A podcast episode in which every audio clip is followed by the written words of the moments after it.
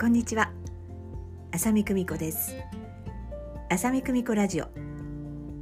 この番組では私浅見久美子がカウンセラーとしてまた個人として感じたこと気づきについてお話しします。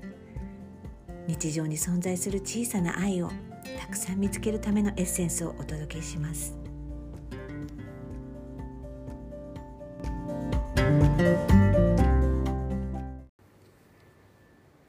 え皆様いかがお過ごしでしょうか？浅見久美子です。え7月13日え水曜日になりました。えそろそろ海の日もえ近づいてきて夏休みというようなえそんな時期になりました。え今年はねどんな夏になるんでしょうか？皆さんにとってねこの2年、うん、半くらいどちらかというとこう自粛するっていうような、え空気感の強い、えー、2つの夏を超えてね3回目の夏ですけどうん今年はどんな風になるのかななんていうふうにね感じています。えー、昨日ですね久しぶりに、えー、私妹とそう連絡を取り合っていまして、えー、彼女はですね今日からフロリダに1週間旅行するっていうねバカンスですね、えー、するっていうような話でした、えー、今回は、えー、娘と2人で1週間旅してくるっていうようなことでまあいいななんてねフロリダいいななんていうふうに思いましたけど、えー、今回は、えー、彼女の娘私の姪っ子ですね大学の下見も兼ねてということで行ってくるそうです。まあ、妹たちはですね、えー、ボストンに住んでおりますので、まあ、アメリカ国内旅行ということなんでしょうけど、ね、ボストンとフロリダではすごく遠いのできっと、まあ、妹が運転するとは思えないので すごく遠い距離なのでね、えー、今回は飛行機でっていうことなんだと思いますね。えー、アメリカでね、日本の安倍元首相がね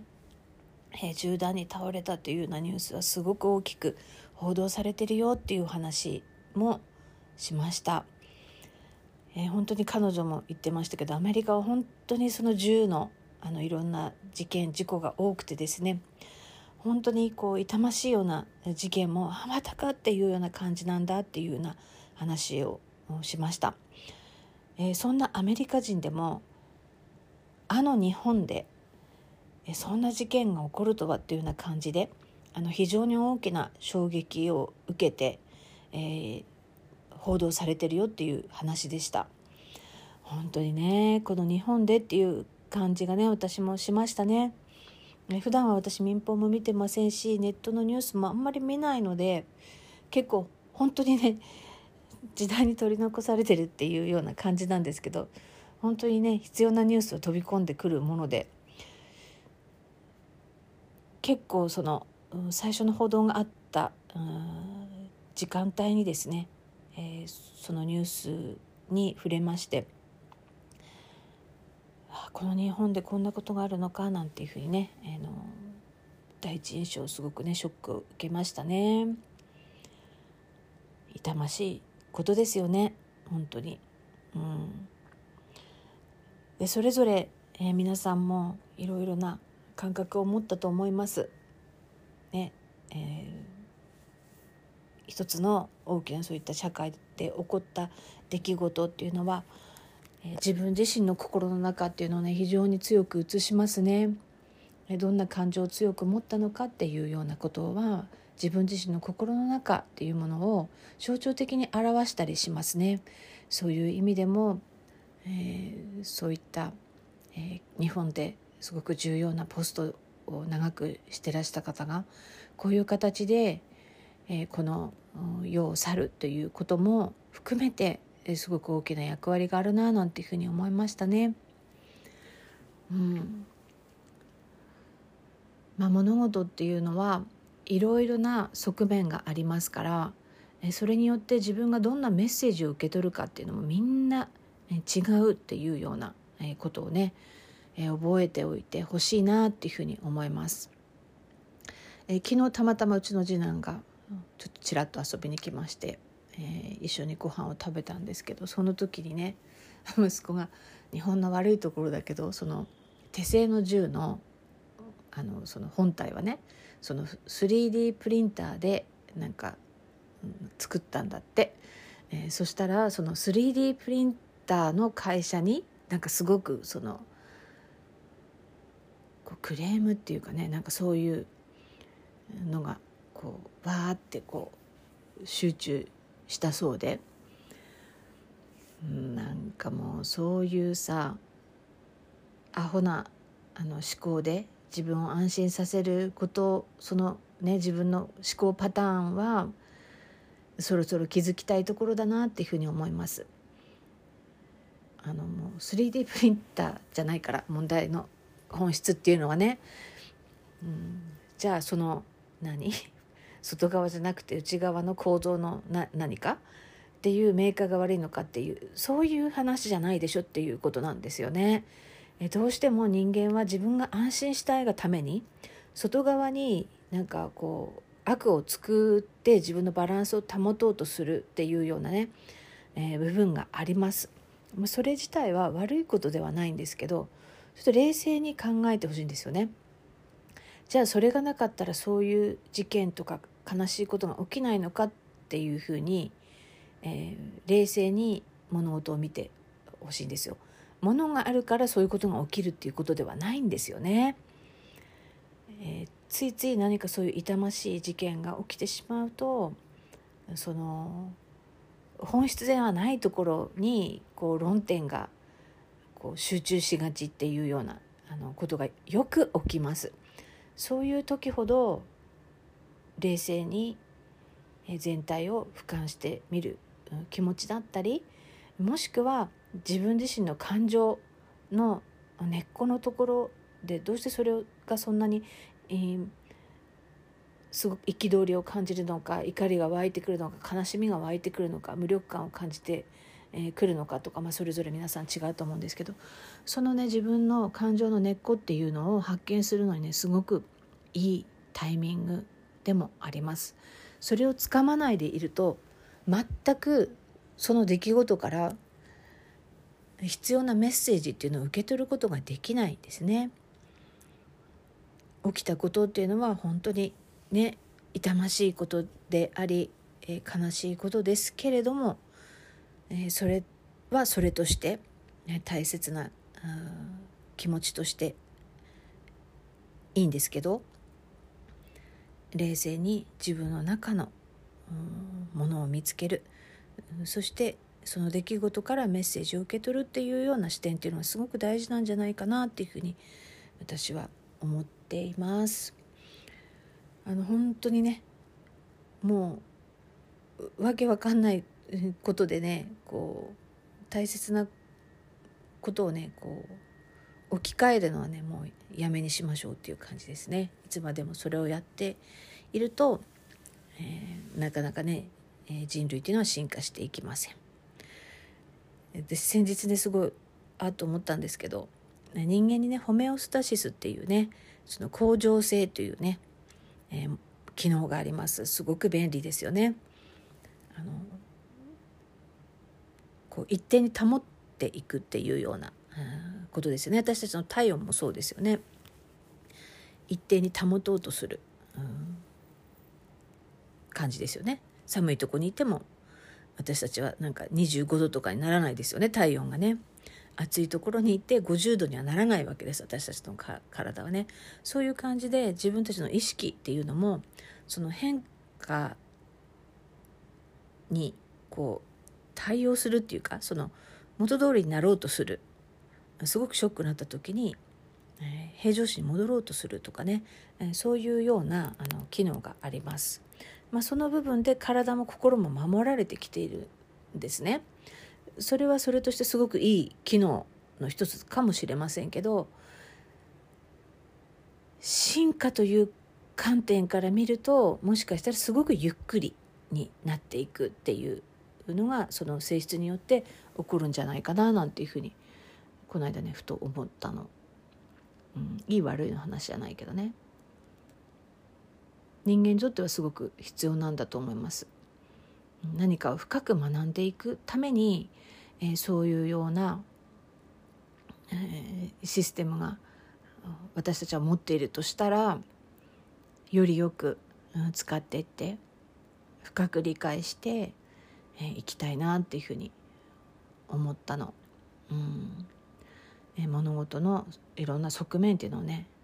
いろいろあるからね一面だけではない。ね、あなたを怒らせてるのは、え、誰かがひどいことをしたからではなくあなたの中に何らかの種があるから、え、それが反応しているっていうふうにね見ていくといいのかなっていうことです。うん、いい悪いではない世界っていうのが心の中にはあって、え、その視点がある種、うん、究極の客観性であり、え、神の視点っていうところなのかなっていうふうに思います。私たちは今生きていますから、うん、いろんなことから学んで自分の人生を生きていくというね、えー、それが一番、うん、大切なんじゃないかなっていうふうに思います今ここですよね。うん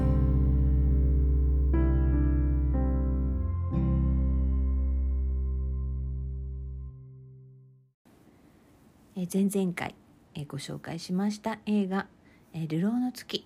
について、えお声を頂戴しました。ありがとうございます。お読みしたいと思います、え久美子先生こんにちは。流浪の月本屋大賞で話題になった時読んだ作品です。主人公たちの純粋さが痛くて世間に理解されないのが切なくて切なすぎて読み終わった後すぐに売りに出してしまったんですが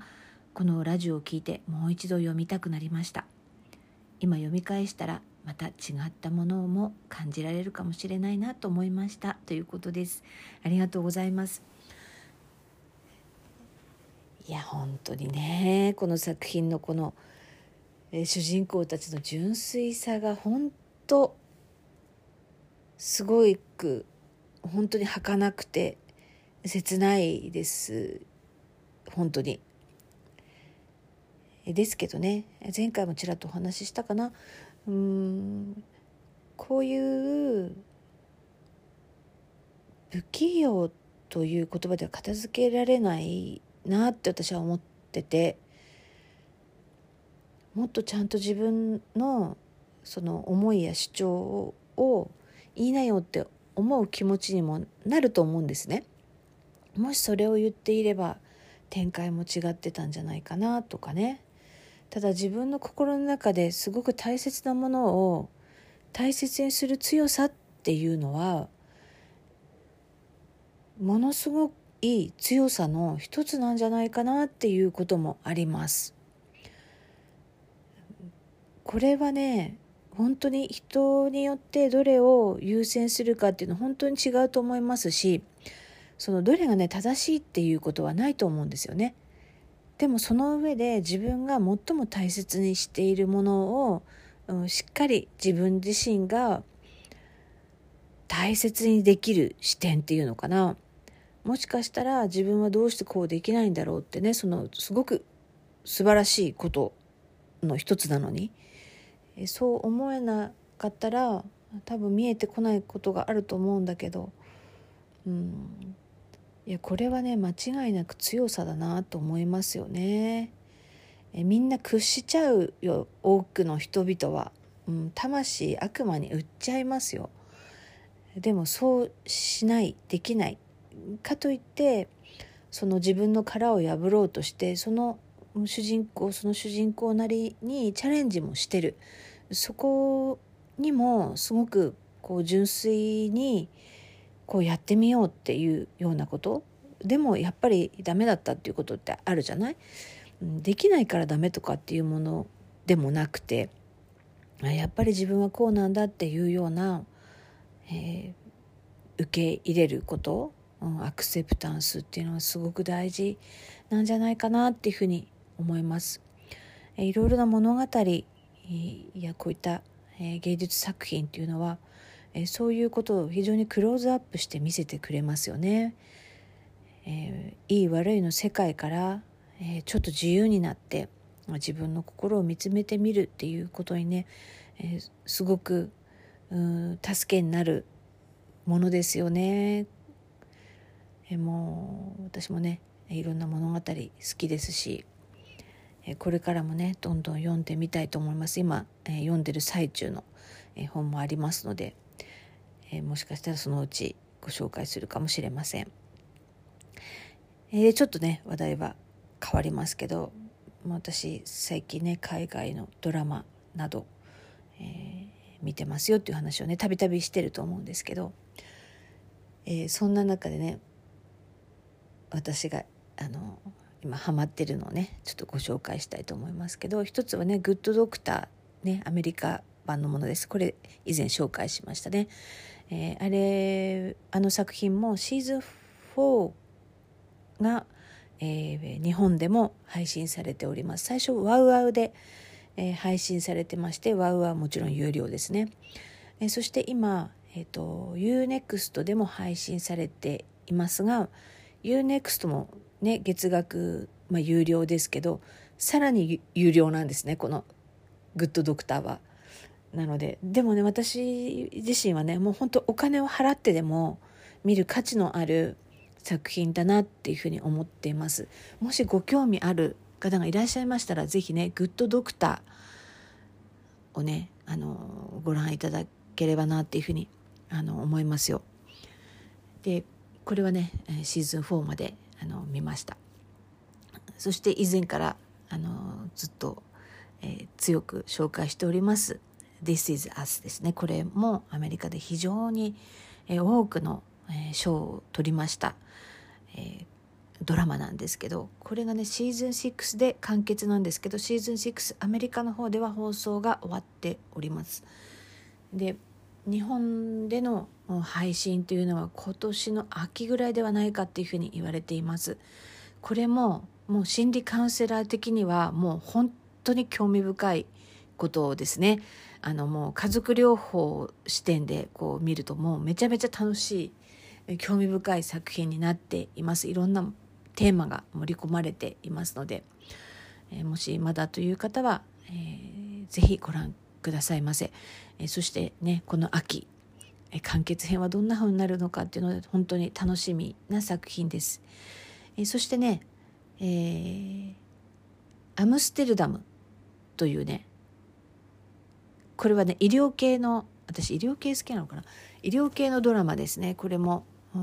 シーズン4ぐらいまで日本で配信されているのかと思いますけれども。これもですね今とても私毎日楽しみにしています。これはねグッドドクターよりももうちょっとこうシリアスな感じっていうんですかね。うん。描かれていますからこうシーズン1とかがあって多分22話とか23話ぐらいあるんですけどなんかそれをねわーって一気にね一晩で6話とか見れないんですよ。結構こうぐっと胸に迫るような、ね、命がかかってたりすることもありますしさまざまなテーマがあってそしてあの精神科医の役柄の登場人物がいるんですけどえその方もね結構重要なキーパーソンでそういった意味でこう精神科のいろいろ、患者さんたちですね子供から大人までっていうような感じでそういったシーンも心理カウンセラー的には非常に興味深くそしてリアルな部分がすごくありまして、え見応えたっぷりっていう感じですね。実はこのドラマは、えー、実話をもとにして制作されているっていうところが非常に、えー、またねリアル感を持って、えー、見ている一つの要因でもあるのかなっていうような感じですね。え病院古い、え公立病院というところを改革してあるお医者さんの物語っていうことですね。え今私たちが直面している問題の多くのエッセンスが入っているっていうね、えそんなドラマです。えこのドラマがねもちものすごくヘビーなのでなんか口直しじゃないですけどなんかこれ見たままなんか眠りたくないみたいな感じで あの必ずあの違うドラマをこう1話見てあの眠りにつくのがねなんか最近のなんかルーティンみたいな感じになってるんですけどそこで皆さんにねちょっとあのご紹介したの本当に何て言うんですかね肩の肩の凝らないドラマでアメリカではもう非常にあのもう有名でなんかサザエさんみたいなぐらい有名なんじゃないかと思われる、えー、ビッグバンセオリーというこれ本当シーズンいくつまであるのかな本当長いんですけどね。これはすごくね肩の凝らない、えー、ドラマとしておすすめです。ここにもね天才がねあの出てくるんですね。ビッグバンってやるとビッグバンセオリーって出てきますからね。あのすごくあの有名なというかあの著名なものですね。2007年からアメリカでは放映されていましてこれ終わってますね。2019年5月まで、えー、アメリカで放送されていたということですよね日本ではでも、えー、いろいろ放送されたりしていますということですけど今でもいろんなあところで見ることができます。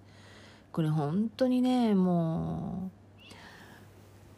う面白いなんか笑えるしほっとするしっていう感じであのぜひねあのご覧いただきたいと思いますねこの「ビッグバンセオリー」っていう、えー、これもドラマですでもこれがあまりにもやっぱり大人気だったためにですねあのスピンオフみたいな感じであの今ね幼少期の主人公の物語っていうのもあの放送されています。あのね、ヤング・シェルドンというね、えー、放送ですね。え日本では UNEXT が独占配信しているので、えー、それ以外ではこう見れないんですけどこのねヤング・シェルドンもねすごくねあの面白いですよ。肩が凝らないあの作品で。あのビッグバンセールをご覧になってない方でもあの楽しめる作品になっていますが、えもしかしたら、えー、本編というかね最初のオリジナルのビッグバンセオリーの方がいろんな、え、ところで見れるのかなっていう気がします。えー、ものすごくねあの主人公とかその主人公を取り巻く親友たちもすごく頭がいいオタク集団みたいな感じでそのオタクにフォーカスされていてその彼らのなんかちょっとキーなところところ,、うん、ところをねあの本当にこうものすごく軽軽い感じでっていうかその悪意のないですね素晴らしさっていうのがあの描かれてて本当に素敵だなっていうふうに思っています。なんかね頭がこういっぱいいっぱいになった時 是非ねあのご覧いただきたいえー、ドラマですね「ビッグバンセオリー」をね今日は、えー、ご紹介しました。これ本当に寝る前にねあの幸せな気持ちになって寝ることがあのできます。なんかこういろいろなこう難しいことはまあいいかっていうふうに思えるようなあの面白さがありますなんかね最初よりもどんどん見ていけば見ていくほどあのこう引き込まれる、えー、ドラマです本当に。えー、ぜひねお時間がございましたらぜひ、えー、ご覧になってみてくださいね。